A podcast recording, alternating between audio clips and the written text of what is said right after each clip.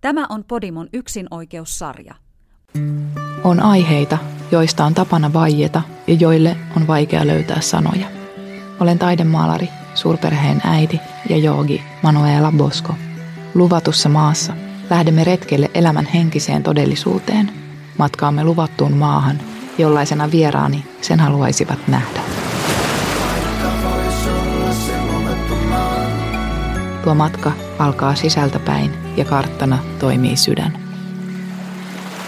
Tervetuloa luvattuun maahan. Kisu ja Jori Sjörus. Kiitos. Kiitos. Ihanaa saada teidät tänään tänne vieraakseni juttelemaan hengen elämästä ja asioista, joista on useimmiten vähän vaikeampi keskustella. Me tunnetaan vähän pidemmän kaavan kautta, sanotaanko näin, pidemmän aikaa ollaan toisemme tunnettu ja tiedän, tiedän, että teillä on kummallakin myös pitkä polku hengen tiellä. Ja jos mennään nyt suoraan asiaan, niin kysy vaikka tästä ensimmäisenä kisulta, että millä tavalla verho on sinulle auennut tietoisesti ensimmäisiä tai ensimmäisen kerran? Osaatko paikallistaa kohtaa tai aikajaksoa, jolloin koit, että on ehkä olemassa muutakin kuin tämä materiaalinen maailma? No, mulla on itse asiassa muutamakin kohta. Varmasti siis nuorena, kun olen ensimmäisiä kertoja soittanut pianoa, niin mä sanoisin, että silloin on niin kuin löytynyt joku semmoinen ikään kuin eskapismi siitä, siitä hetkestä, että olisi näin, että on pöytä ja tuoli, vaan että on jotain muutakin kuin vaan tämä ja. nimenomaan materi- materiaalinen maailma. Sitten mulla on mun koulun pihalla, kun mä olin ala-asteella, niin tuli tosi vahva semmoinen kokemus, että mä niin kuin ikään kuin irtauduin siitä lapsesta tai siitä ja huomasin, että, että en, mä, onkin, mä oon ihan yksin täällä.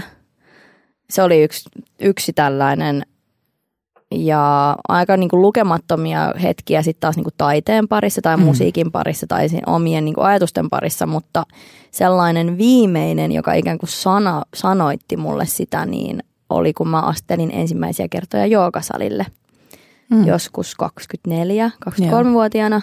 Ja siellä oli alkomantroja ja tällaisia, mitkä on mulle, siis on toki ollut kirkossa, mä oon aikaisemmin kuulunut kirkkoa, mutta ne ei ole koskaan auennut mulle sillä tavalla, Joo. että on olemassa jokin tällainen suurempi voima, joka mua kannattelee ja johon ikään kuin voin kokea yhteyttä ja johon voin yhtyä. Ja, ja se oli mulle tosi niin kuin parantavaa ja se ikään kuin sen joogan aloittaminen oli mulle sitten se, joka niin kuin sanallisti mulle kaikki ne tunteet, mitä monin aikaisemmin kokenut.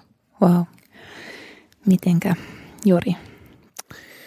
Mulla on aika selkeä sellainen – kohta, mä olin muistaakseni 16 silloin, Joo. kun mä olin vapaa-kirkossa mun silloisen mun ystävän kanssa ja tota, silloin me tutkittiin tosi paljon kaikenlaista.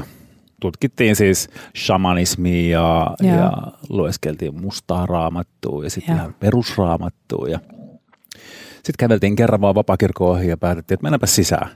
Ja sitten siellä oli just joku tilaisuus käynnissä ja, ja sitten tota, me mentiin sitten siihen, että hei, no mennään, mennään hypätään kyytiin. Ja sitten mä istuin siinä ja sitten mun eteen rupesi tulee hirveä määrä henkiä, mitä, mitkä hajos siihen mun eteen. Ne oli aika, aika silleen, ei mitenkään kovin miellyttäviä henkiä tai Joo. miellyttävän näköisiä. Jotenkin silloin mä niinku ajattelin, että nämä on ikään kuin pahoja henkiä. Joo. Ja niitä siitä tuli aikaa. Mä olin jotenkin tosi levollinen silti tästä kaikesta jostain syystä. Että musta se oli jotenkin silleen, että mä tavallaan kyllä ymmärrän tämän kaiken. Mutta sitten samaan aikaan silleen, että mitä täällä tapahtuu. Ja sitten se muuttui, se näkyi sellaiseksi, että siihen tuli yhtäkkiä hirveä määrä ristejä siihen mun eteen. Ja sitten tämän jälkeen sinne tuli sellaiset kolme ristiä niin kuin niiden ristien takana niin kuin kummulle. Ja sitten se loppu. Ja se oli mun ehkä, se oli mun ensimmäinen semmoinen tosi konkreettinen kokemus, että tämä ei nyt ole ihan sellaista perussettiä. Niin just, ja nämä tuli ihan niin kuin voisiko sanoa yllättää, että Kyllä. sä et mitenkään ei niin alkoholi eikä mitään Just muitakaan, näin. siis mitään tuollaisia, mitkä olisi voinut. ihan- Ei LSDtä. Joo, joo. Joo.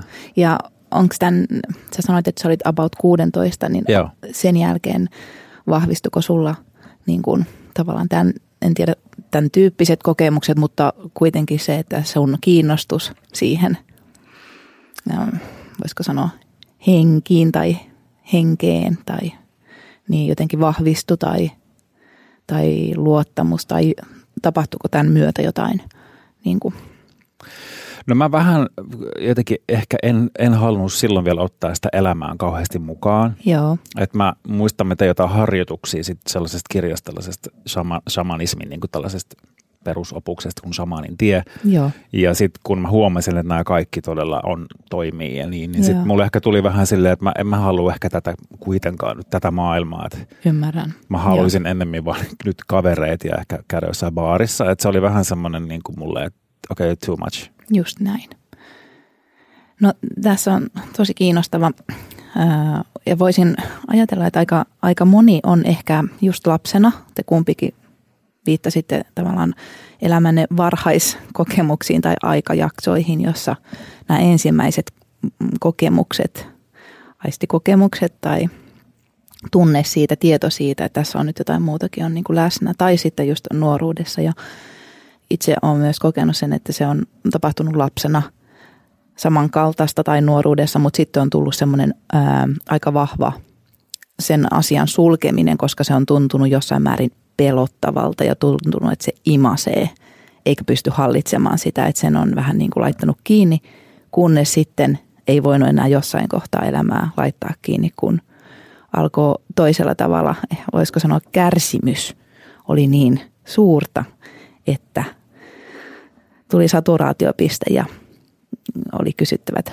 onko tämä, onko olemassa suurempi totuus, koska en halua enää kärsiä samalla tavalla ja mitä se vaatii. Ja, ja siinä kohtaa sitten tavallaan se sortuminen, tämän 3D-maailman jonkinnäköinen sen, en tiedä sortuminen, mutta sen, että sieltä alkoi niin kuin paljastua muita dimensioita. Ja nykytermeen voisi ehkä sanoa, että itsen etsiminen tai korkeamman itsen, joku käyttää ehkä termiä rakkaus tai Jumala tai mä en tiedä millä termeillä haluatte itse tätä kutsua, mutta se on, se on niin kuin tämän polun ytimessä.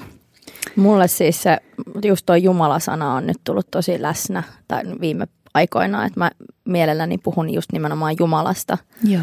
Ihan vaan senkin takia, että mä haluaisin haastaa itteeni näkemään Jumalan eri tavalla kuin miten kristinusko sen on mulle joskus lapsena määrittänyt.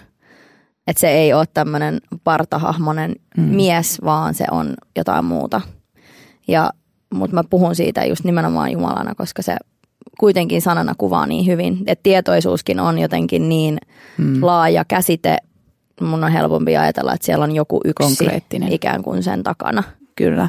Ja usein mä just luin jonkun pedagogin jutun, jossa sanottiin, että kun termi on hyvin konkreettinen, niin asioita on huomattavan paljon helpompi käsitellä. Siksi esimerkiksi vaikka Grimmin sadut on niin hyviä lapsille, koska siitä möröstä, abstraktista möröstä, joka sisällä saattaa velloa, niin siitä tehdään niin kuin konkreettinen hahmo. Ja samalla tavalla niin meidän ihmismielen on helpompi käsitellä abstrakteja asioita konkretian avulla tai tämmöisen kiteymän avulla. Ja puhutaan sitten vaikka Jumalasta tässä, niin äm, jos Kisu nyt vastaat, että mitä sulle merkitsee totuus? No, mä oon tehnyt totuudesta yhden levyn, joka on siis Polaris. Et mä oon Mm. tutkinut sitä hyvin paljon, mutta se on tietyllä tavalla paradoksi. Että se on, mun totuus ei ole kuitenkaan totta, koska mä ymmärrän sen, että se tulee niin monen eli, eli niin kuin filterin ja Mm. koodauksen kautta se mun näkökulma, mikä, että mitä jokin on. Mm. Et jotenkin ehkä voisin sanoa, että totuus on jotain, mistä en tiedä. Mm. Se vaan on. Jori aina puhuu paketista. Ja niin kuin, että täs, tänä pakettina niin. mun on hirveän vaikea osoittaa, että mikä on totta ja mikä ei, koska siinä on jo niin monta mun omaa tulkintaa. Mm. Mutta jos puhutaan niinku sun omasta totuudesta, niin miten sä sen niinku tiedät, että se on totta? se tuntuu siltä. Se on, se on niin kuin aistikokemus ja sellainen, se, sellaisten aistien, mitä me ei olla vielä ehkä niin kuin just tieteellisesti voitu todeta, mm. että nämä on nyt nämä, niin se on intuitio ja monet puhuu chakroista, niin kuin mm. jotenkin se niiden niin kuin alignment, semmoinen. Niin, sä oot yhteydessä yhteyde, siihen. Yhteydessä Jumalaan, mm. ja, mutta se tarkoittaa sitä nimenomaan, että sulkee kaiken pois ja uskaltaa pysähtyä ja uskaltaa niin kuin kuunnella sen vastauksen, mikä sieltä tuleekin. Just näin. Ja nyt Jori ähm, nimenomaan tästä rohkeudesta. Sä oot tehnyt tosi paljon rohkeita päätöksiä, valintoja ja uskoisin, että artistina et olisi muutoin voinut myöskään toimia tai siellä olisi tullut jonkinnäköisiä ehkä, en mä tiedä, isompia esteitä. Tai miten sä itse koet, että mitkä on ollut semmoisia kohtia, jossa sun on tehnyt mieli kuunnella jotain muuta, mutta sun sisäinen totuus on sanonut, että ei, että, tai että se tahto on jotain muuta. Niitä on tässä elämässä ihan jonkunkin verran. Mm. Ja mulle se on aika suora sellainen, jos mä en kuule tai kuuntele mun intuitio, joka siis mua tässä kaikessa on aina johdattanut, niin mm. silloin se tarkoittaa sitä, että mä en yleensä ole siihen yhteydessä. Just niin. Ja kun mä en ole siihen yhteydessä, niin sitten mä oon tavallaan täysin vietävissä. Mm. Että sit mun mieli hakee validaatioa vaan joka paikasta mun ulkopuolelta. Että joku tietää, joku tietää, mä en halua sanoa paremmin, mm. mutta että mä en vaan kuule sitä ääntä, koska intuition ääni mulle on hyvin, hyvin hiljainen. Että se, se on tavallaan, kun ei ole itseensä sitä niin connectioni, niin silloin se myös se epävarmuus on ihan valtava. Mm. Mm. Ja se on niin kuin vaikka mun – historiassa, niin se on vaan sitten niinku vaihdellut. Että se on Joo. vähän sellainen vuoristelu, että välillä mä kadotan sen yhteyden itseeni tai on kadottanut. Ja sitten välillä löytänyt sen sille koko kaistan. Miten sä hiljennät sun mielen, että sä kuulet sitä intuitiota voimakkaammin? No just tällä hetkellä esimerkiksi silleen, että mä, mä, joka aamu mulla kestää varmaan tunnin ennen kuin mä pystyn ikään kuin toimimaan. Joo. Tämä tämmöinen uusi asia, mikä mulle varmaan pari vuotta sitten tullut, että tarvii sellaisen oman ajan, sellaisen tietynlaisen niin kuin yksinäisyyden, että pääsee kuulemaan, että mikä minä olen. Joo. Metkö sä jonnekin tai onko sulla jotain niin kuin, harjoitteita, mitä sä teet? Joo, viime kesänä mä menin vaikka se, missä me asutaan, niin sen Linnanmäen rinteeseen istumaan. Ja sitten se, se oli ihan fantastista ja mulla oli tavallaan niin hirveästi väliä sillä paikalla, Joo. että se on oikeastaan mä voin mennä ihan mihin vaan, kun mä olen itseni kanssa. Että mm. et se ympäristö ei sinänsä haittaisi, että mulla on vastamelukuulokkeet, mitkä on ihan super tärkeät siinä nykyään. Että et sit, sit sillä pääsee siihen omaan mm. rauhaan. Mm. Mutta toinen, mikä ehkä on sit ajanut sit sinne, sinne intuition luo, sit kun on niin ahdistunut ja Joo. niin loppu jotenkin siihen mui, validaation hakemiset ei enää jaksa. Ja sitten sä yhtäkkiä romahdatkin sellaisen tyhjyyteen ja oot siellä, että okay, nyt, nyt tämä onkin kirkas paikka. Just niin. Niin kuin tuo Tolle on käsittääkseni sanonut, että kärsimystä tarvitaan niin pitkään, kunnes kärsimystä ei enää tarvita. Just niin. Mm. Se, on, se on helppoa unohtaa. Jep.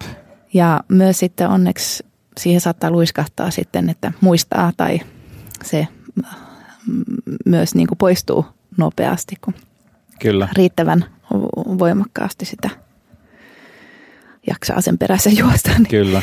Tuota, miten te olette ähm, kokeneet hengen tarpeellisuuden teidän luovan elämän suhteen? No, mä oon tota, se on ollut aina niin kuin läsnä. Hmm. Et se, mulla mul tulee mieleen meidän siis, silloin kun me asuttiin mun äidin kanssa Laajasalossa, niin ja. siellä oli semmoinen tota, pensas. Ja sitten mä muistan, kun meidän äiti niin kuin, se istutti sen johonkin toiseen paikkaan, missä se niin kuin rupesi voimaan paljon paremmin. Joo. Ja sit mä en nyt vitsi harmikseni sitä muista, mutta siis mä en tiedä miten vanha mä olin silloin, mutta mä jotenkin kehitin sitten semmoisen ison filosofian sen kasvin ympärille, että mä muistan, se, se oli oikeasti mun mielestä tosi hyvä. Yeah.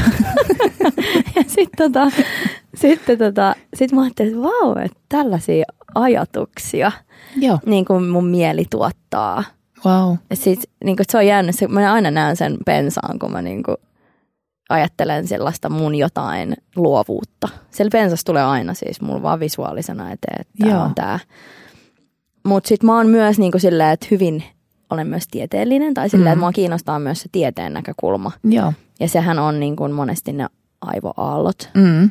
Eli just kun me mennään tässä beta-aalloilla niin. nyt, kun me keskustellaan, niin kuin, no ehkä tämä podcast mm. jopa menee niin kuin just sinne ehkä. alfaan ja jopa Toivotaan. ehkä zetaankin niin. asti, mutta tota, ne on niin kuin ne aivoaallot, minne me sitten mennään meditoidessa tai kävellä luonnossa tai tämmöisissä rentoutavissa tilanteissa. Ja siellä tapahtuu se luovuus, mm. koska meidän mieli ja aivot on ihan mahtava värkki. Niinpä. niin, tota, niin, niin tavallaan tätä kautta myös mä ihan siis ajattelen, että mun pitää myös meditoida, jotta mä pääsen niihin aivoaaltoihin käsiksi, jos, jossa on se paikka, jossa on se tietoisuus ja Just niin. on se. Jumala ja se kaikki mahdollisuudet, mitä ikinä keksiikään. Sitten, ja sitten on se, että miten se romahdutetaan sitten mm. tähän maailmaan, eli tähän meidän mm. pöytätuolimaailmaan, että mitä mä täällä voisin sitten tehdä näillä ideoilla. Just näin. Eli jos mä tästä vähän summaan, niin se hengen tai sen tilan ylipäätään niin kuin läsnäolo on aika oleellinen asia. On. Ja ennen kuin mielestä... se ilmenee sitten täällä konkreettisessa on. meidän kuulijoiden korvissa. Kyllä, ja sitten vielä kun päästään tähän mun lempi, lempiteemaan, eli femiini- ja maskuliiniteemaan. Mä oon tulossa siihen. niin, niin, niin äh, sanoisin myös, että aika paljon on femiiniä näillä, näillä tota, vähän, äh, miten se sanotaan, niin kuin värä, näillä vähemmän värähtelevillä aivoaloilla. Eli, eli siellä on Aivan. paljon femiiniä energiaa, jossa mielelläni lillun useampiakin tunteja päiviä aina kun mahdollista. Kyllä. Ja me vastaanotetaan tämä femiini-energia kohta. Niin, ihan kohta. Mutta yes. mä haluan kuulla vielä Jori sulla, niin miten sä oot kokenut, että sun luovuus on esimerkiksi äm, muuttunut sen myötä, että sä oot ruvennut aktiivisemmin – harjoittamaan vaikka näitä aamuhetkiä tai ylipäätään sitä ää, sielun polkua kulkemaan niin kuin tietoisemmin. Siis jos mä vertaan johonkin elämän kohtiin, missä on ollut todella luovimmilla ja tehnyt hirveästi asioita, niin silloin mä en ole tyyliin kiinnittänyt huomioon meditointiin ollenkaan. Että se Joo. on ehkä enemmänkin ollut sit sellaista, että se, se tavallaan se niinku luominen on ollut vaan jotenkin niin sellaista – että mennään paikalle sinne työhuoneeseen ja sitten vaan jotain alkaa tapahtua. Mm. Ja sitä ei ole silloin niinkään ymmärtänyt. Sitä, mä oon itse ajatellut, että, että no mä oon tällainen, mä teen tällaisia säveliä ja laitan niin. tällaisia soundeja. Ja tota. Sitten mulla oli toki tämä monen vuoden tämmöinen katkos mm.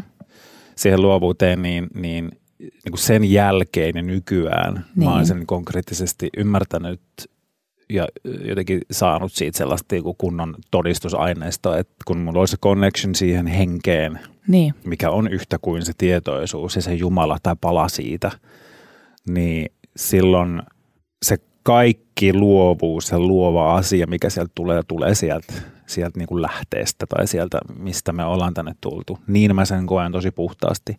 Ja sitten tämmöinen niin arkisempi termi sillä voisi olla vaikka floatilla. Mm että jostain, jos mä mietin, nykyäänkään mä en muista niistä hetkistä mitään, kun yeah. on ollut siinä floatilassa ja luonut mm. jotain.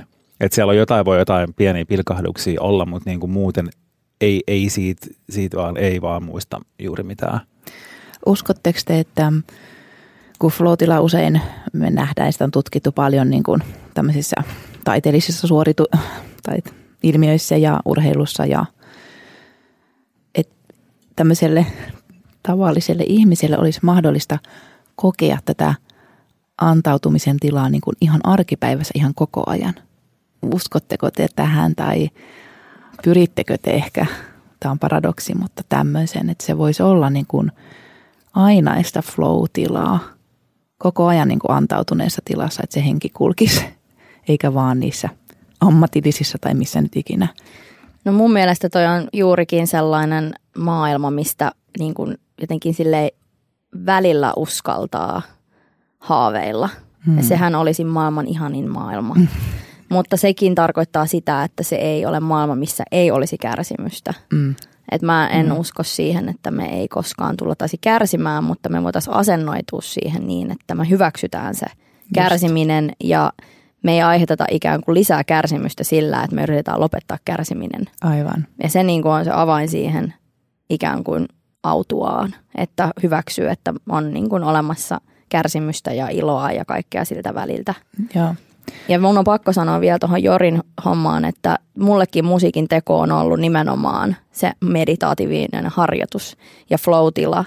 Mutta kun siitä on tullut työ, josta niin. on yhtäkkiä tienannutkin elantonsa mm. ja, ja siitä on tullut vastuullinen työnantajan rooli sitten niin. siinä vaiheessa, kun yhtäkkiä näkeekin, että kymmenen ihmistä tekee sun eteen töitä, niin siinä kohdassa se hassusti lipsahti mulla ainakin, että okei, taas tulikin mun työ ja mun Joo. velvollisuus.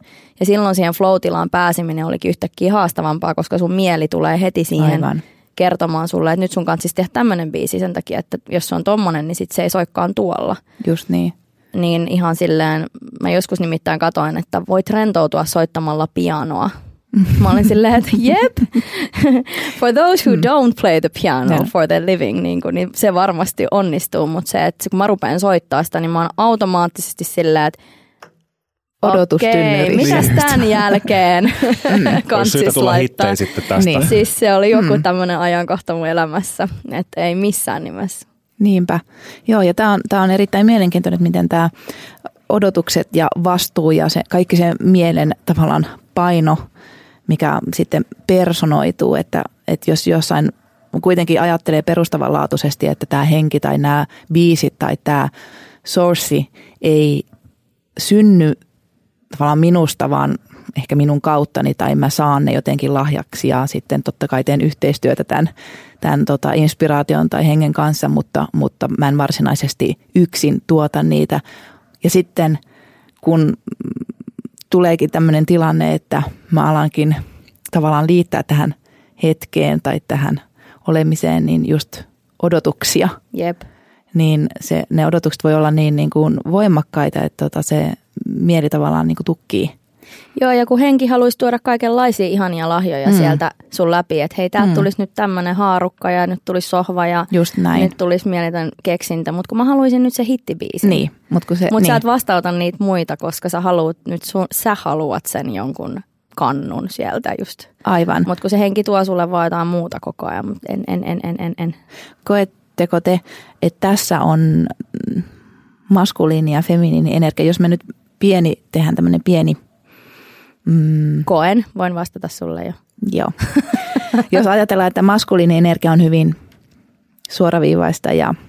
Ja millaisessa maailmassa me eletään. Niin, lineaarista ja sillä on tietyt pyrkimykset ja se ei pysähdy ennen kuin se on saavuttanut määränpäänsä. Ja feminiini sitten on hyvinkin ehkä antautuvaa ja vastaanottava ja luova ja ottaa, ottaa tavallaan sen, mikä on, on ehkä paikallaan. Niin tota, miten te koette, että feminin – läsnäolo teidän ihan omassa henkilökohtaisessa konkreettisessa elämässä, niin mm, minkälaisia asioita se niin kuin aiheuttaa teille?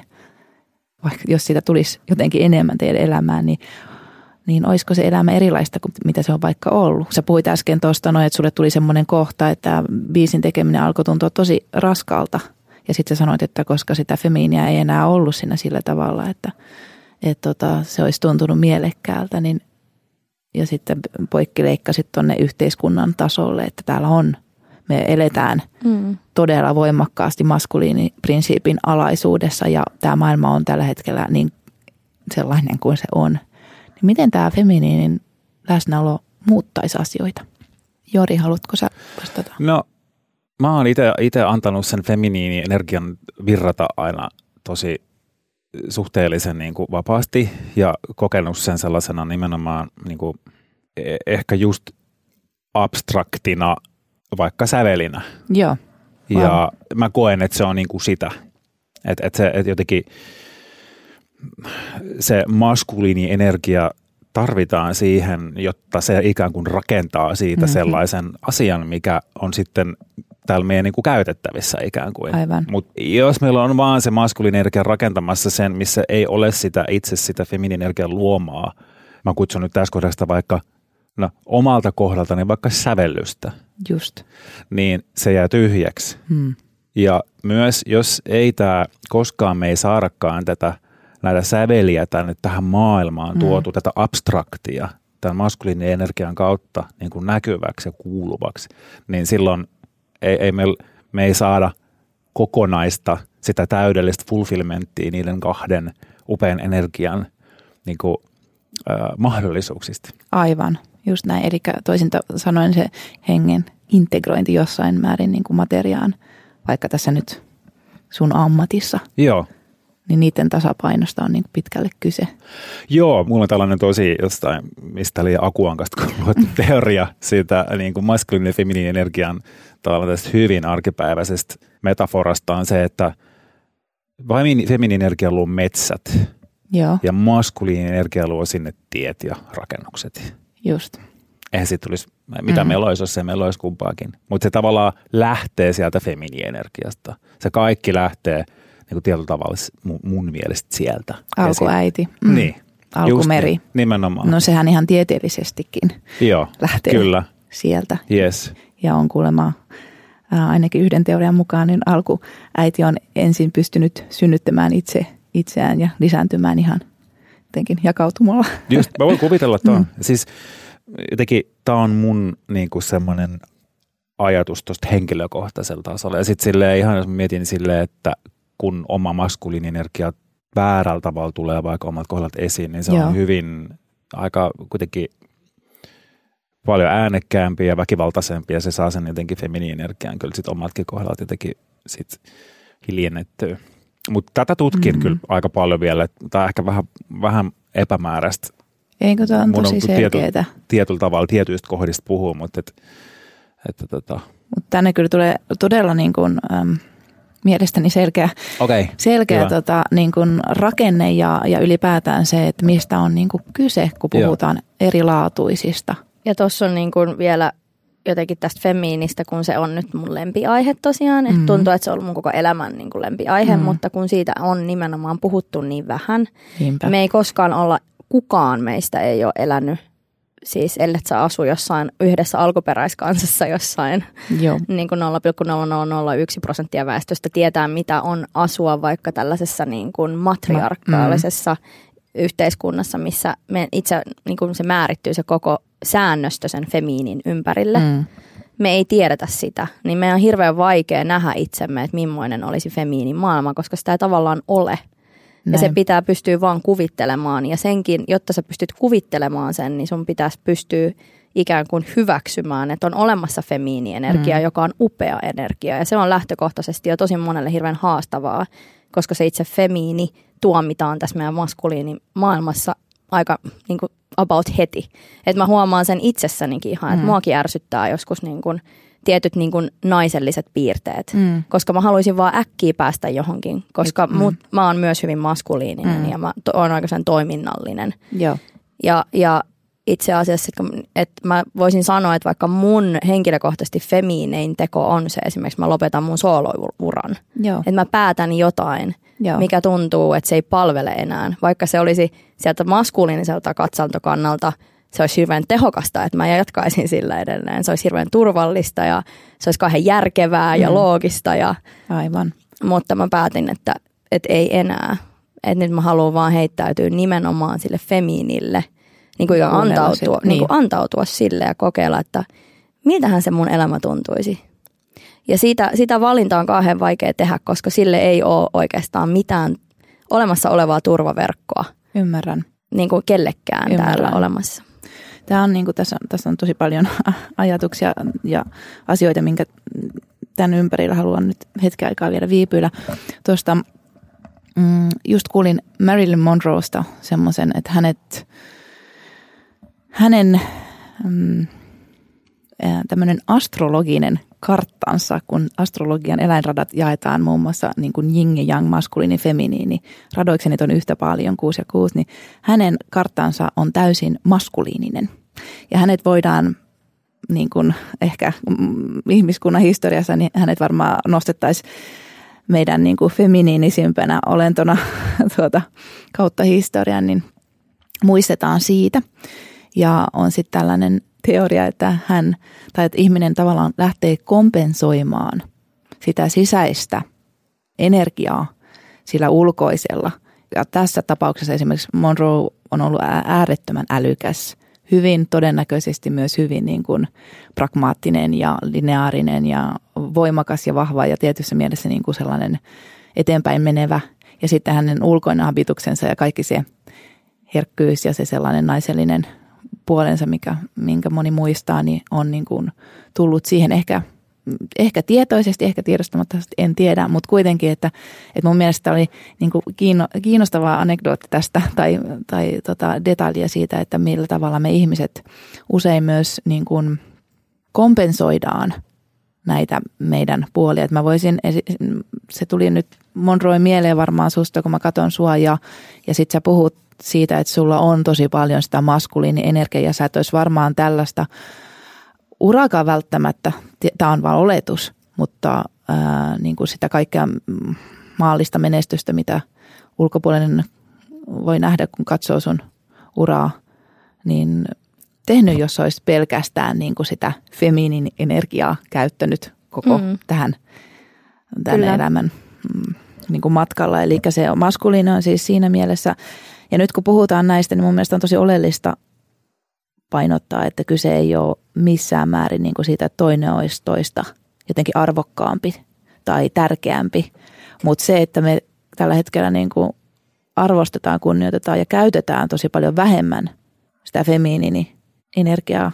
Ja se on yhteiskunnallisesti melkein niin kuin silleen väheksytty, alistettu, häpäisty, kaikkea sitä. Ehkä myös siksi, että se on niin voimakas ja se on niin pelottava ja se tavallaan niin kuin menee tämän meidän egon ohi tai meidän niin kuin semmoisen ihmis, en tiedä, mutta val, vallan, että joutuu se antautuminen, ei oikein sovi siihen.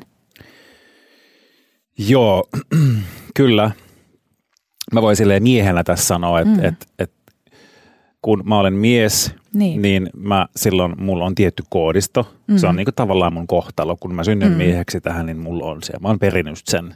Aivan. Ja mä voin sen silleen myöntää ja sanoa sen ääneen ja halunkin sanoa sille, että siinä on sellainen kohta, jota pelottaa tosi paljon feminiinenergia. Mm. Ja silloin varsinkin, kun se tulee naisesta. Joo. Ja se on, se, sen takia, tämä on nyt tosi karkeasti sanottu ja toivottavasti kukaan ymmärrä tätä väärin, mutta sen takia minä ymmärrän sen tämän koodiston takia, minkä mä näen, että minussa on se, minkä takia naiset on burkassa vaikka, ja sille naiset mm. peitellään ja niitä pienennetään, mm. koska tämä kohta, se on hyvin pelokas sille naisen feminiinienergialle ja sille, sille tavallaan kaikkeen, mitä se voikaan olla, koska se on niin iso se energia, se on niin valtava se – se jotenkin se sen voima. Mm. Ja tämä on sellainen asia, mitä mä oon nyt tosi paljon tutkinut ja huomannut, että silleen, että wow, että ymmärtämään myös sit sen takia miehiä, että miehiä yksinkertaisesti pelottaa se niin mm. paljon, se sen voima. Että se on, ja se menee just tähän egoon, se menee mm. just siihen, että koko se miehen koodisto herää sellaiseen, niin kuin, että ei voi olla näin, että äkkiä joku purkka päälle, niin sitten saadaan tästä niin kuin jonkunnäköinen selviydytään näistä tilanteista jotenkin. Ja se on tosi kauheaa. Sehän on ihan niin kuin, mutta se on tällä hetkellä meidän evoluution kohta mm. ja sillä mennään. Ja se, että se on ruvennut muuttumaan niin paljon on tietenkin mm. ihan mieletöntä. Mutta niinku, ehkä mä, niinku, mä huomaan, että kun mä puhun tästä niin. miesten tai naisten kanssa, niin, niin. ihmiset on silleen, että et, et sä voi sanoa edes, miten sä voit ylipäätään, että et en mä, ei mulla ole sellaista kohtaa. Ja sitten silleen, että et se, mm. se on se, että varsinkin miehille, että mm. en mä niinku ajattele naisista noin, ja mäkin sanon sille, että en mäkään. Voinko Vaan mä, mä haluan mm sitä koht, mä haluan sen kohdan tuoda, sen koodiston. Että se on uinuva, se Kyllä. on ikään kuin krooninen meissä. Kyllä. Ja se tulee akuutiksi aina siinä kohdassa. Jos se miehelle ei ole tavallaan pelkoa siitä, jos se nainen on purkassa, niin se ei herää sieltä, koska mm. se on mm. horroksessa. Mm. Mutta kun se nainen otetaan sieltä purkasta mm. pois ja se voima pääsee niin kuin esille, niin se miehen kohta akutoituu niin kuin in a speed of light. Just näin. Eli tässä on aika pitkälle, puhutaan haavoittuneesta maskuliinista. Kyllä, just siitä. Jota mä koen itse henkilökohtaisesti ainakin, että, että tällä hetkellä me ollaan todella vahvasti semmoisessa kulminaatiopisteessä tässä Kyllä. globaalisti, kollektiivisesti, Kyllä. että nämä ilmenee nämä toksiset maskuliinisuuden energiat yes. niin voimakkaasti, että kaikki varmasti näkee ja ehkä jollain tasolla tiedostaa ymmärtää, että – että tämä ei voi enää jatkua näin, tai me kuollaan niin kuin ihmiskuntana. Tämä evoluutio e, et yleensä siinä vaiheessa, kun, kun evoluutio tapahtuu, niin siellä on se jonkinnäköinen kulminaatio, adversity, tämä piste, jossa, joka on todella tuhoava ja haastava, jotta se hyppäys voi tapahtua. Et sehän on tapahtunut meille, niin kuin jos ajattelee, mistä me ollaan ihmiskunta on syntynyt, niin aina on ollut, ne haasteet on ollut niitä asioita, jotka on tavallaan nostaneet meidät seuraavalle tasolle. Ja itse koen, että me ollaan nimenomaan tämän femiini, maskuliini energian kanssa, niin niiden tasapainottaminen, niiden ylipäätään femiini-energian hyväksyminen tai näkeminen tai puhumattakaan siitä sen tilan antaminen sille, että se nähtäisi ja integroitaisi tähän niin kuin ihan kaikkeen elämään, niin siinä on vielä matkaa, mutta, mutta tämä on just se, mitä nämä kauheudet tavallaan aiheuttaa, että meille tulee ehkä vaistomaisesti se yhdistymisen tarve, rauhan tarve, semmoisen hoivan tarve, luovuuden, kaiken semmoisen uuden, että ei että tämä ei voi mennä niin kuin näin. Ja mun mielestä tuossa on nimenomaan se tilan ja sen äänen hmm. tarve, että kun maskuliini johtaminen on sitä, että mahdollisimman suuri alue ja se yksi huippu siellä, joka sitä suurta aluetta ikään kuin hallitsee. Just näin. Niin se, että me saataisiin pilkottua meidän maailmaa pienempiin osiin ja se johtaminen tapahtuisi niin kuin tavallaan nimenomaan tasa-arvoisesti niin, että niitä huippuja ikään kuin olisi, vaan oikeasti löydettäisiin aina joka asiaan asiantuntija.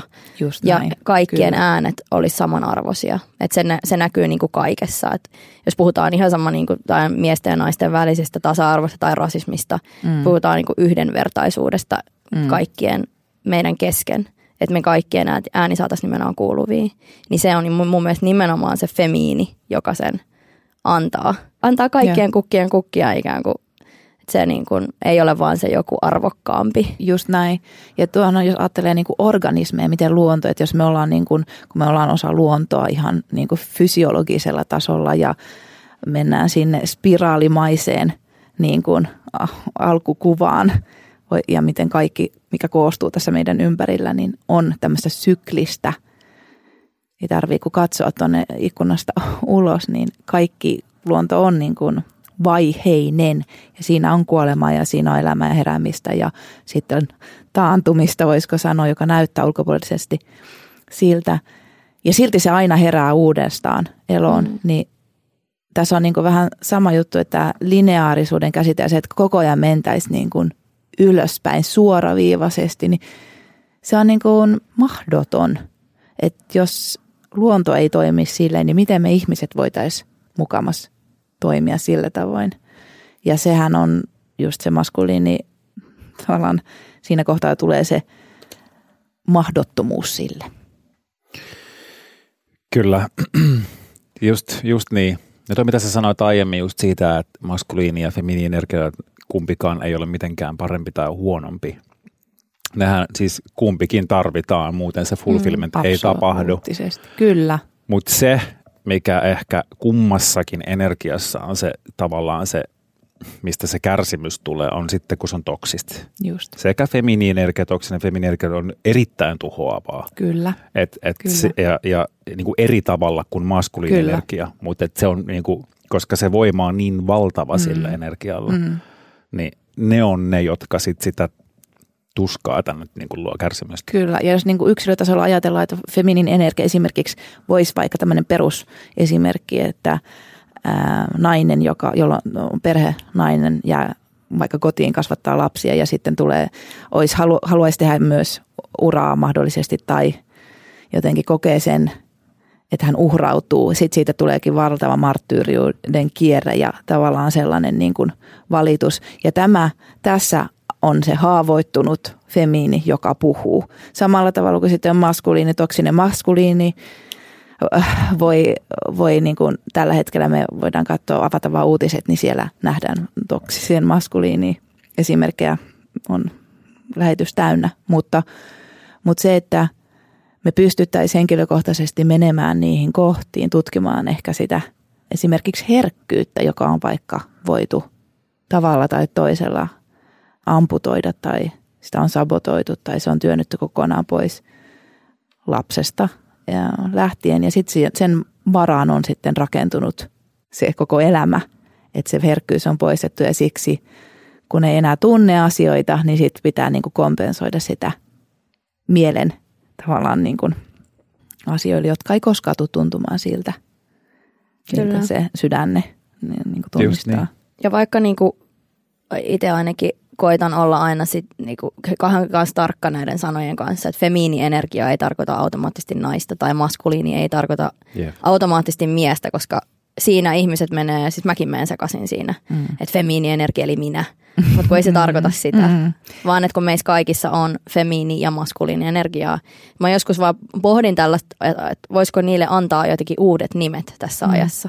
Niin. Että ei puhuttaisi femiini ja maskuliinista, kun ne on jo niin värittyneitä ne niin. sanat. Että se jotenkin uutta terminologiaa mm. mahdollisesti, koska mä oon tullut semmoisen tulokseen, että se miksi en rakasta itseäni, niin. se Joo. kysymys, mikä varmasti aika mm. monilla meillä on, paitsi mm. tällä hetkellä Eckhart Tollella, mm. niin tota, en, en tiedä, en saa olettaa. Niin ne jotenkin tulee just siitä femiinin puutteesta. Se tulee mm. sen, sen niin miehillä janoisille. Ja miehillä just se varsinkin, että kuinka moni vaikka vielä kuitenkin lapsi mm. silloin, kun pojat on mm. noin 13, 14, 15, kuinka paljon heitä halaillaan ja kuinka paljon heitä silitetään ja Kyllä. pidetään sylissä ja paijataan ja sanotaan, että sä oot ihana. Ja, että kun se loppuu ja sitten siihen niin heti mennään siihen semmoiseen armottomuuteen. Niin, mm. että niin kuin sä et nyt sit, niin kuin tavan siinä semmoisessa toksisessa maskuliinimallissa. Kyllä. Niin että et siinäkin tavallaan se jokainen meistä voisi tutustua nyt, niin kuin on niin sitten minkä ikäinen mies mm-hmm. tai nainen tahansa, niin voisi tutustua siihen omaan femiiniin. Et kun mä oon niin kuin kysynyt tätä monilta, että miten me tehdään tämä vallankumous, että onko siihen niin. olemassa joku tapa nyt, että niin. pidetäänkö me joku mielen ilmaus, että mm. femiini takaisin, niin. femiini takaisin, vai mitä me tehdään, mutta se on ainoa on se yksilö herääminen. Niin. Että jokainen henkilökohtaisella tasolla pääsisi tutkimaan tätä. Mutta koska se femiini on niin demonisoitu niin monella eri mm. tavalla, kun siihen liittyy just häpeätä ja mm.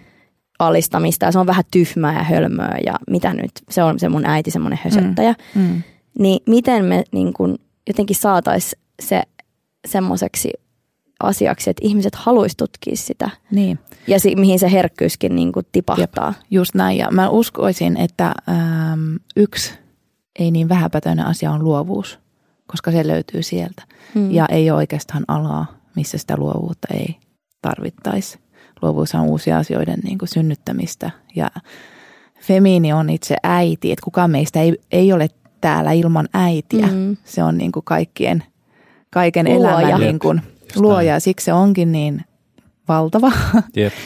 ja sen tähden niin me ei voida paeta, me ei tulla koskaan pakenemaan sitä feminiä. Kyllä se ennemmin tai myöhemmin, niin se on pakko niin kuin kohdata. Ja se paradoksi on just siinä, että se on niin mahtava, että kun nimenomaan nämä energiat on meissä äh, niin kuin jokaisessa ja mi, minkälaisilla prosenteilla on sillä mitään merkitystä, mutta se, että se on niin kuin täydellinen kombinaatio siinä, mitä se on. Mutta että jos toinen dominoi toista, niin siellä on aina epätasapaino, joka tuottaa aina kärsimystä ensisijaisesti itselle ja sitten maailmaa. Ja sitten se, että se on elämän mittainen tietysti – löytöretki ja sellainen salaisuuksien kammi, että minkälaista niin kuin, mm, energiaa mä oon vaikka lukinut itseltäni ja on kieltänyt itseltäni. Tosi paljon tulee ainakin itselle henkilökohtaisesti asioita, mitkä on niin kuin vaikka kieltänyt. Ja mä kuulin just tuossa yhden tarinan pojasta, joka oli, tai miehestä, joka oli pikkupoikana kuullut, että hän nauraa liikaa. Ja oli hmm. sitten nyt nelikymppinen, niin tuota, löytänyt hirveän kasan iloa itsestään, represoitua iloa ja ymmärtänyt, miten paljon on niin kuin elämänsä rakentanut sen mukaisesti, että on ollut niin, kuin niin sanotusti kovis ja todella coolia, koska ei ole uskaltanut nauraa, kun sen herkkyysvaiheessa hänelle on sanottu, että miksi sä noin paljon naurat. Ja tämä on just sen feminiinin niin kuin kieltämistä ja sen herkkyyden kieltämistä. Saanko mä sanoa yhden asian tähän tuosta ihan taas sille miehen näkökulmasta just sitä, että, että vaikka mä oon kokenut, että ilman muuta femiiniä puolta ylipäätään ei on ihmisiä, suurin osa ihmistä, jotka ei sitä kohi hyvällä kato. Niin. Ja sitten on itse mä oon vaikka hakeutunut feminien miesten luo, Joo. joiden kanssa sä voit olla sit sinut sen oman feminiytesi kanssa. Mutta ihan, ihan sen verran haluan vaan siitä sanoa, ei, tai ei ole mitenkään liity mihinkään puolustamiseen tai mihinkään, että he meilläkin on miehillä vaikeaa, vaan se, ehkä, ehkä enemmänkin sitä, että miehellä miehen kun pitäisi ikään kuin yhteiskunnan standardien mukaan olla se perheen pää, joka mm. on se tuki ja se puu, jonka ympärillä sitten muut saa pyöriä, mutta sen täytyy pysyä aina siis kovana. Se ei saa vaikka luhistua tai se ei voi olla epämääräinen tai kaoottinen, Joo. niin kuin mitä feminiinenergia vaikka mm-hmm. on. Niin siitä tulee sitten taas miehille sellaisia, että mikä mun sitten pitäisi tässä oikein olla? Mitä tässä sitten pitäisi tehdä? Mm. Onko mä nyt vääränlainen? Ja sitten tästä tulee just se jännä sellainen, niin kuin, koska mä itse kokenut tätä, niin mm. niin tulee silleen, että en mä, en mä niin kuin, mihin se on vaikka minut ajanut on se, että mä oon itse asiassa just sellainen kuin mä oon. Mm. Ja se feminiini, maskuliini energian määrähän vaihtelee mm. jatkuvasti. Mm. Et joogit sanoo, on sanonut niin, että jos sä oot mies, niin sulla on 51 prosenttia vähintään maskuliini energia, mm. 49 max feminiini energia, mikä tietenkin metafora, mutta ihan mm. hauska. Mutta niinku, se vaihtelee ja sitten silleen, että kun mies ymmärtää sen, että sä voit olla just sellainen kuin sä oot aina, jolle sä oot ihan aina just se puu, että sä oot kaotti, niin se on fine. Ova. Niin. Älä pelkää sitä, vaan go for it. Ja sitten ehkä se on just se femiini, mm. joka hyväksyy sen kaauksen. Yes. Jo, niin kuin jo, niin kuin tavallaan, mm. että se hyväksyy sen, että mm. my life is a mess. Just niin, näin. Että se just yes. nyt. Ja sitten tavallaan se maskuliini on se, joka kerää sinut itsesi kasaan, että hetkinen, mitä mä voisin tehdä tälle. Että jos, mä en hy- jos, jos tämä aiheuttaa mulle kärsimystä, että my life is a mess, niin. Mm. että mitä mä voisin sitten tehdä tälle. niin. niin. Ja se tulee siihen sitä tukemaan, täydentämään niin. silleen, että tuu pyöri mun ympärille yep. tähän. Mä oon tässä näin, mä pysyn tässä näin. Sä olit hetke...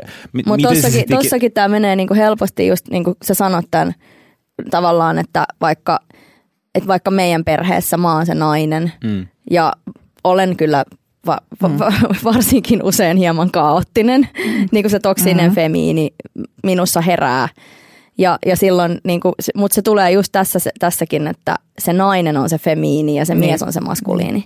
Että sun pitäisi maskuliinina jotenkin nyt pitää kaiken kasassa, vaikka niin. itse asiassa meissä molemmissa on ne molemmat energiat.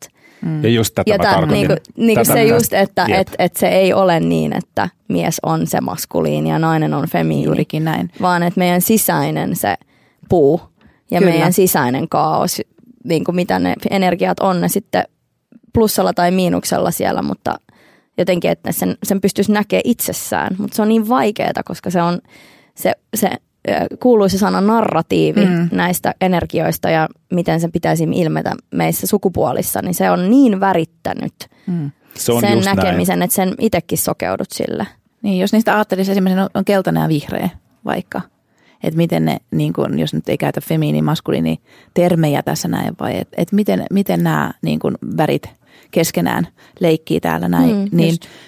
tuohon niin kuin liittyen mm, Jori sanoit siitä, että, että äh, jos tämä maskuliini kokee, että se, sillä ei ole niin kuin tilaa kaoottisuuteen, sillä ei ole tilaa sille antautumiselle ja sellaiselle epämääräisyydelle, syklisyydelle tai jotenkin virtaavuudelle, että sen pitää tietää, mihin se menee, sen pitää seistä – pystyssä, koska kukaan muu ei vittu seiso, anteeksi. Yes. Niin, että koska tämä pakka ei voi luhistua. Mm. Niin tämähän aiheuttaa valtavan vapauden riiston, koska se liikkumatila kapenee tosi paljon, jos mä joudun ajattelemaan ja toimimaan sen mukaisesti, että mä en voi mennä johonkin tiettyyn tilaan, Mä en voi tehdä jotain tiettyjä asioita, koska mun pitää pysyä nyt pystyssä. Niin miten te näette, että femini ja maskuliinin tasapainottamisella sen, että ne hyväksyy tavallaan osaksi, niin että se on aika niin kuin relevantissa suhteessa vapauden tunteen kanssa. Ja sitten jos mitä vapaus sitten on, niin se on aika monelle iso prinsiippi. Kyllä. No mä itse koen vapauden, että mä koen sen niin kuin vaikka tollaisessa tilanteessa sellaisena, että sä et estä sua olemasta sillä hetkellä just se, ketä sä oot. Ja Aivan. näkemään sen maailman just sellaisena, kuin sä sen näet. Ja jos sä väkisin yrität olla se puu, mm. Ja sä väkisin, koska nythän mun pitää perheen miehenä olla tämä puu tässä, niin silloin sä sit rupeat, sä sit, kuka sä sit oot? Just Kuk, näin. niin, kuka sanoi, että sun pitää olla tollainen? Kuka sen on sanonut? Ei, ei ainakaan Jumala, Mm. mun mielestä ainakaan. Mm. Niin mä jotenkin itse ajattelen just nyt, kun tutkin sitä niin, että antaa niiden olla vapaasti vapaita, antaa niiden mennä just niin kuin ne menee. Jos kummatkin kaatuu sen feminiinenergian Mm. kanssa, jos kummatkin on kaoottisia, olkoon niin. Just. Kuka sanoo, että se on huono? Missä se on se tuomari, kun sanoo, että ei näin voi olla? Mm. ja antaa palaa. Ja se on vähän silleen, niin kuin jos mietitään tämmöistä niin kuin vaikka avioliittoa, niin kuin mm. vaikka me, ylipäätään, mm. musta niin kuin tärkeintä on se, että tässä on kummatkin on leaders and followers. Ja Just se on niin. tavallaan, että ei, ei me voida laittaa tähän, että sinä sitä ja minä tätä. Mm. Tehdäänkö kaupat, että näin on ja no niin, nyt hyvä, mä oon sitten mies ja oot sitten nainen ja näin hoidetaan tämä. Vaan antaa niiden toimia. Ja sitten kun ne saa vapauden toimia, niin katsotaan mitä tapahtuu. Sitten nähdään. Ja siinähän niin kuin kauniisti mun mielestä mun ja Jorinkin liitto, niin me ollaan molemmat siis seottu siellä Mm. kodissa Mm. ja annettu sen mennä. Mm. Että ei ole, toinen ei ole niin kuin mahdollistamista enää sitä tarinaa itsestä. Joo. Sillain, että Just hei, näin. että se niin kuin tavallaan, että okei nyt mä annan vaan, Joo. mä päästän irti tästä tarinasta ja Joo. niin kuin mä näen sen nyt, kun mä yritän tässä tätä mun asiaani nytten. Että voiko sä nyt sanoisit mulle ne mm. sanat, Mm. niin mä Mm. voin taas olla se uhri. Just niin. Vaan mä jään niin kuin sinne tavallaan pyörimään Omaan uhriuteen. omaan uhriutumiseen ja tajuamaan sen, että niin. Mm. Mut toi on musta aivan mahtava, koska tähän, tai jos, jos ajattelee, että nämä kaikki ärsytyspinnat, nämä haavat jotka ja vetutukset ja kaikki se, mikä nousee sieltä, ja erityisesti parisuhteessa, avioliitossa, whatever, niin no en tiedä onko liitto, jossa ei nousisi. Toivottavasti ei, koska itse ainakin ajattelen, että ne on ne opettajat niin kuin oikeasti. Jep. Että okei, tämä ärsyttää mua ihan tosi paljon. Miksi? Ja mitä täällä on? Ja koska mä peilaan, totta kai projisio on niin kuin voimakas, kun ne sitten ymmärtää, että itse asiassa toi toinen vaan niin kuin näyttää mulle, että mikä kohta mussa vaatii nyt ehkä jonkinnäköistä tarkastelua. Että kiitos siitä, että sä näytät sen, mutta tämä ei liity sinuun, vaikka tämä mukamas liittyisi sinuun. Niin ootte, tai mä tiedän kyllä ja näen, että te, te olette varmasti näitä asioita niin kuin aika paljonkin käsitellyt teidän liitossa ja välillä sitä ehkä kompastuu siihen, että siltikin haluaisi syyttää sitä toista, ainakin oma, itse omassa liitossa näin ja silti tietää sen jo, että okei, ei itse asiassa, että tämä nyt mene katsomaan peiliin ja sukella sitten sinne etsimään sitä haavaa. Mutta miten te koette, että että sitten kun se haava vaikka näyttäytyy ja sä saat siitä kiinni, että okei, no täällä, tää on lähtenyt esimerkiksi tuolta jostain traumassa tai, tai että mulla on tämmöinen, että mä tässä vaan luiskahdan tonne kolmevuotiaan tasolle ja en pysty tekemään mitään. Mutta nyt mä tavallaan tämän jo tiedän. Niin miten te koette, että toinen pystyy vai pystyykö, niin sitten niin kuin tukemaan siinä eheytymisessä tai voisiko sanoa uudenlaisen niin kuin minän rakentumisessa tai eheämmässä ihossa. No mä voisin sanoa, että ehkä se suurin, niin kuin se ensimmäinen askel Niin. on just se, että antaa tilaa sen toisen olla se kolmevuotias. Ja niin kuin vaikka se sussa käynnistää mitä tahansa reaktioita, että antaa sen ikään kuin mennä, Joo, eikä eroa. joo. Että ei erota. Just. Että niin kuin tavallaan me jäädään tähän katsomaan tämä. Me toistetaan tämä sama ku- kuvio niin kuin Kunnes. kymmeniä Mm. kertoja, kunnes me osataan ne vuorosanat. mm, Ja me tajutaan, että nyt kun musta tuli tämä kolmevuotias, mm, niin sä sanot nää, no sit mä sanon mm. nää, sit sä sanot nää, sit mä sanon nää, sit on jompikumpi uhkaa lähtee. mm, Ja sitten toinen haluaa hyvätä parvekkeelta. Mm. mm. Mm. sitten, no tää on Just tää näin. sama lopputulos joka kerta. Ja sitten kun sä oot antanut sen mennä läpi, jotkut varmaan mm. vähän nopeammin Mm. kuin 30 tai 50 kerran jälkeen, tai sitten se on ikuista, mutta se, että kun sä tiedät, että tämä on se tarina, tämä ei ole se, keneksi olen kasvamassa, tai se, niin kun, nää, näähän myös muuttuu, Mm. ja meilläkin on jo ihan eri riidat onneksi. Mm. Et, niin ensimmäinen askel, että tekee sen, kertoo sen tarinan, molemmat näyttelee sen Mm. mm. näytelmän alusta loppuun. Monta kertaa, niin monta kunnes me ruvetaan jo nauraa joskus tyyliin, Mm. mm. että on tätä. Mm. Että niin kuin, tää on tätä. Mä teen näin, koska mun osa musta näin. Ja sit sä pääset käsiksi siihen. Just. Sen pitää niin kuin ensin ilmentyä. Ja sitten kun tulee niitä hetkiä, että toinen on jo sen verran kuivilla siitä tarinastaan ja on myös, se liittyy hirveästi siihen myös, että millaista aikaa eletään, että onko toisella mm. vaikka tuhottomasti töitä tai mm. jotain muuta surua tai painetta, mutta että pystyisi olemaan silleen vaan empaattinen ja ymmärtää, että nyt tapahtui tämä tolle. Ja niin kun, siinä niin kun pari askelta taaksepäin. Joo. Et ei lähde siihen tarinaan. Tarinaan ei lähde leikkiä sitä Mm. roolia, mikä on itselle se kaikista tutuin, vaan valitseekin sen roolin, joka haluaisi olla, jonka tuntee, että kyllä mä täällä näiden leijereiden alla on tämä, joka itse asiassa katsoo, kun se toinen itkupotku raivaroi ja sen jälkeen, vaikka se on haukkunut sua millä nimikkeillä, mä en nyt puhu mistään Mm. väkivaltaisesta Mm. suhteesta, vaan Joo, oikeasti semmoisesta, missä sulla on ihan turvallinen Joo. olo olla. Niin vaikka Villemin nimikkeellä, niin sä oot sen jälkeen, että haluatko tulla syliin. Että mikä mm. täällä on, kerro. Ja sit se tavallaan toinen pääsee myös elää sen traumansa ehkä uudelleen Mm. ja myöskin jopa hiilaamaan sen. Joo. Se on niinku se kaunein versio, mitä mä niinku osaan katsoa. Tämä on hirveän kiinnostavaa, koska tästä tulee vääjäämättä mieleen, sä mainitsit tuossa sitoutumisen, että ei erota. Mm. Ja tavallaan, jos se sitoutumisen aste on niin voimakas, olisit nyt kyseessä parisuhde tai ammatti tai projekti, niin silloinhan siitä voi saada, jos mun terapeutti sanoo, että siinä missä kuolema on elä, niin kuin syntymän vastakohta, niin vapauden vastakohta on sitoutuminen. Ja sä voit saada sitä elämästä kaiken irti, kun sä ymmärrät tavallaan kuolemaa vaste, niin samalla tavalla sä voit saada vapauden, kun sä oot täysin sidottu. Sä valitset sen sitoutumisen, jolloin sun ei tarvi enää tavallaan käyttää energiaa siihen, että sä sidot itsesi ja mietit, että onko mä nyt tässä vai enkö vaan sä saat kaiken irti, kun sä oot sen valinnan tehnyt. Ja jos se valinta on vielä ollut sydämellä tehty, niin se on ylipäätään aika hyvä juttu.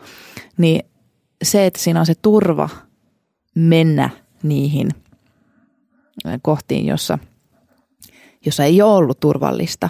Ja sulla on joku todistaja, jota vasten sä voit sitten niin kuin eheytyä tai ensinnäkin löytää, ilmentää sitä ja sitten löytää. Ja tällainen niin kuin avioliitto, ainakin mun käsityksen mukaan niin kuin parhaimmillaan on nimenomaan sitä, että siinä on se kasvun turva ja se mm, sitoutuminen siinä mielessä on niin oleellista, että se sitoudut tavallaan niin kuin näkemään sen naisen tai kokemaan sen naisen tai miehen itsessäsi tai siinä toisessa tuntemaan sen niin kuin todella, ettei siinä ole se pakomahdollisuus. Ja nyt puhutaan nimenomaan tästä, että kun se ei ole siis sillä tavalla vä- väkivaltainen, että, että puhutaan niin kuin henkisestä tiestä. Ja nyt mä vedän sen nimenomaan tähän niin kuin avioliiton hengen tavallaan tämmöisenä rappusena tai portaana tai tienä, niin miten te koette, että avioliitto on edistänyt teidän henkeä?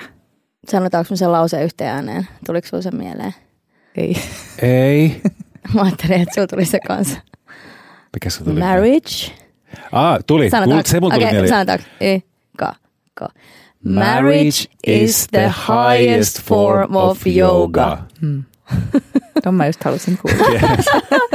Ja sitten se on musta mahtavaa nimenomaan, että jooga tarkoittaa mm. siis liittoa. Mm. Mm. Kyllä. Ja, ja tämä ei ole nyt mikään sellainen, puhumme täällä Avioliiton mono, monogami, Kyllä. kaiken sen puolesta, missä Ei. Pride-viikolla. Ja, Yes, ei niinku, missään et ta- ei yes. missään nimessä tota ole siitä kyse. Eikä siis ylipäätään, että me puhutaan, just kun me ollaan puhumassa täältä meistä, niin tämä on silloin meidän liitto. Mm, ja tämähän kyllä. ei koske muita ihmisiä kuin sinua ja minua.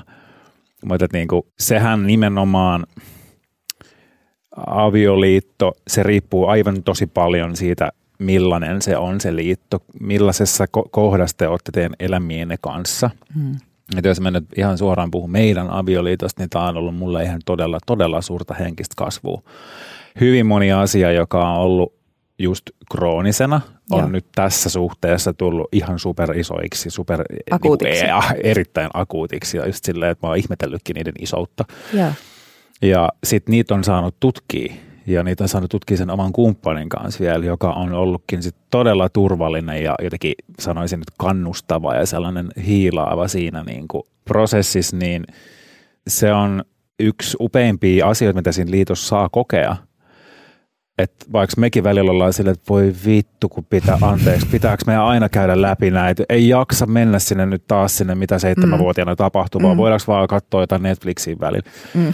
Niin, Ja katsotaan. ja katsotaankin, kyllä, todellakin. Niin sit se kasvu, mitä siinä sit saa, tai itse olen saanut tehdä, niin se on ihan valtava.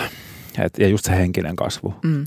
Tuossa tuli mieleen tästä täysin samat sanat siis kuin Jorilla ja Jori on mulle tosi suuri opettaja niin kuin monessa kohdassa ja kiitos kun olet vielä tässä Mm. vierelläni kulkemassa. Kuule, Kuulepas. till the end baby. Niin. Mä aina sanon Jorille, että mä en ikinä jätä sua, kunhan sä et on mulkku. Niinpä. Ja koska mä en ole koskaan mulkku, niin You're safe. yes, I'm safe. Silleen, mutta älä on mulkku. No, tota, mutta siis jotenkin tämä sana sitoutuminen on tosi tärkeää, koska niin kun me ollaan liitossa, niin Niin. joo, me ollaan sitouduttu toisiimme, mutta mä koen, että se on vielä enemmän niin, että me ollaan yhdessä, mutta me ollaan sitouduttu just lähtökohtaisesti itseen, joka on niin kuin hirveän vaikeaa varsinkin naisille, koska me Meille on annettu se rooli, että me pidetään perheistämme huolta Mm. ja laitetaan lapset ja miehet. Meidän edelle se rooli on annettu, niin kuin se vaan on niin Mm. hirveän Mm. monissa paikoissa ja Mm. perheissä, niin siitä on vaikea saan ottaa laittaa itsensä etusijalle. Et mä opettelen sitä siis ihan jatkuvasti, että miten mä valitsisin itseni, miten mä sitoudun itseeni. Mitä enemmän mä sitoudun itseeni, sitä paremmin meidän liitto voi, Mm. sitä paremmin meidän perhe voi. Mm. Ja Jorin kanssa täysin tietenkin sama homma, että mitä paremmin hänkin tuntee itsensä, niin sitä paremmin ja osaa kertoa, että mikä on meininki, mikä on nyt tämän päivän ilmasto Just ja niin. mistä se johtuu. Koska monesti me mennään syyttää sitä toista, Mm. että sä pilasit tämän päivän, kun Mm. sä olit Se- tällainen, vaikka se olikin se oma, oma joku harmi tai Mm. suru tai pelko, mikä siellä lilluu ja sitä ei, ei pääse käsittelemään, niin, Just niin. niin tunne itsesi ja sitoudu itseään. Niin se on Paras. paras liiton ylläpitäjä. Mm. Mm. Kyllä. Plus, että kun ei ole mulkku. Niin.